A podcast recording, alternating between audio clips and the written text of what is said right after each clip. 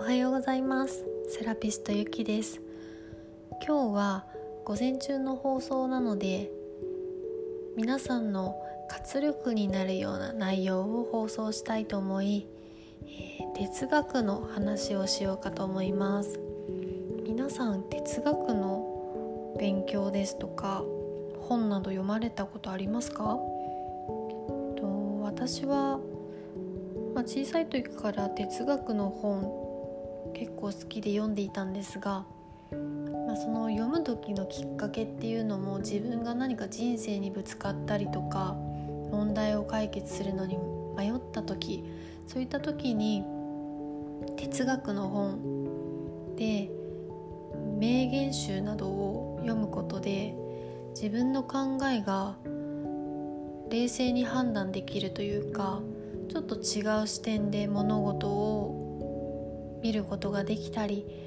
あとは思っても見なかった解決方法とか考え方を知ることによって新しい答えの導き方っていうのが発見できるのでいろんな、まあ、生きていると選択すること何かを選ばなきゃいけないこと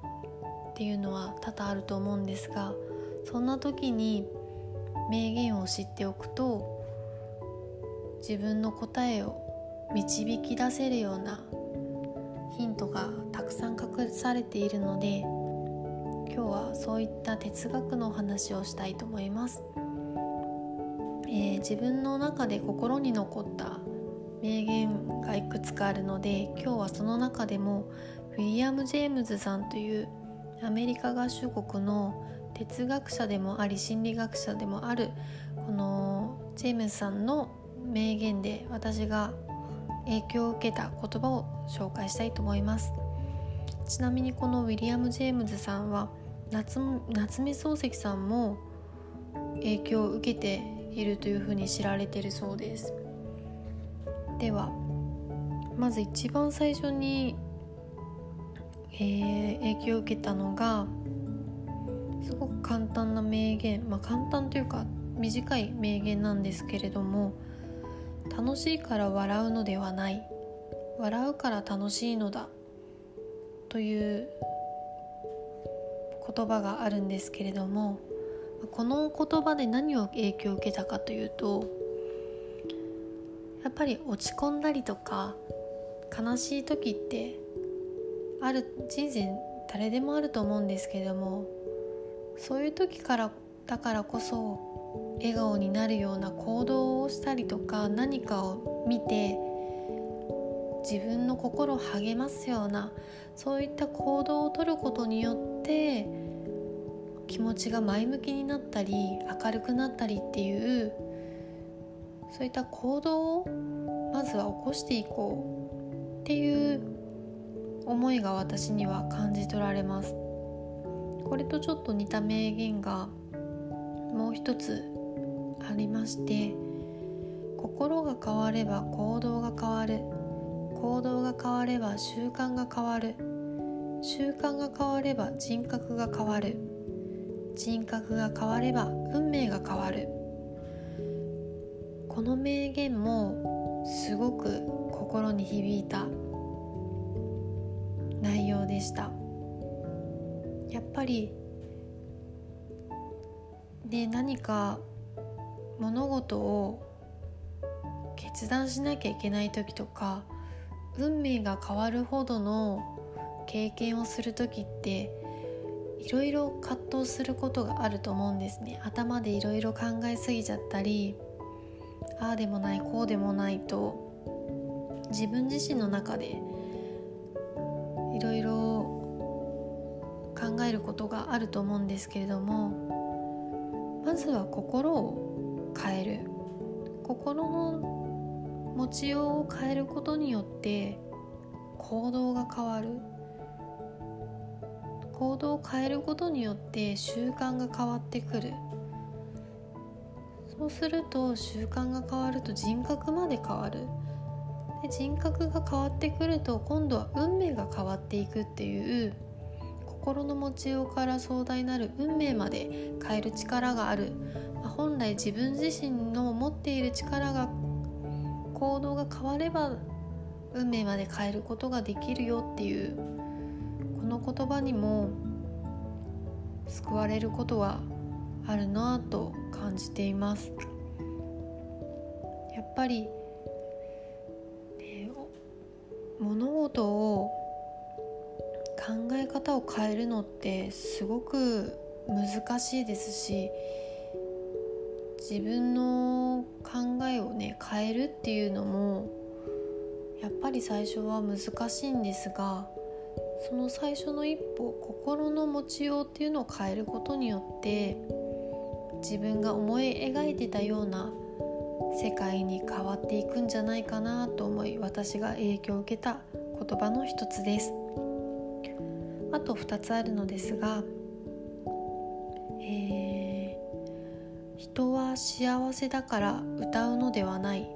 歌うから幸せなのだ。これも先ほど伝えた楽しい楽しいから笑うのではない。笑うから楽しいのだと同じような使い方で、ね、幸福度を上げるために何かをすることから幸福度っていうのが導き出される。幸せな人が幸せな手段を知っていたんじゃなくってそういった工程を積み重ねていくことによって幸福度ですとか幸せを得れるという結果に結びつくんだなと思います。やっぱりメディアですとか情報社会にいると結果ばかり知ることが多くてそういった結果と現在の自分を比較してしまうこともあるんですがそういった時に誰かと比べるのではなく自分自身とまずは向き合い行動していく。その行動によって幸福度ですとか幸せの価値観っていうのが見いだされてくるのでまずは自分の中で幸せになるようなことを行動に移していくっていうのも大事だと思います。最後に、えー、自分の中で影響を受けたのができるかどうかわからないような試みを成功させるただ一つのものはまずそれができると信じることである。この内容もえー、自分の中で、まあ、独立ですとか、えー、なんだろうな転職とか進学そういった何か大きな挑戦をしなきゃいけない挑戦をしたいって思うことが